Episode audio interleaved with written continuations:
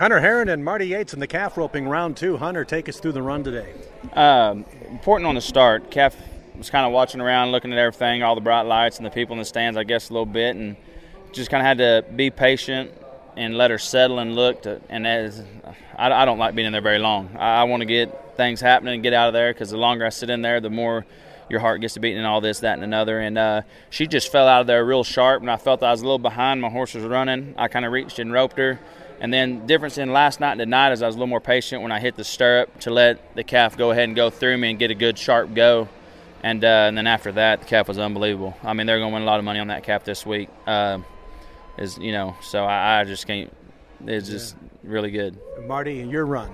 Um, yes, sir. That calf, she was a little little slower on the run. I really got a great start as she was coming right. I got it on her really fast.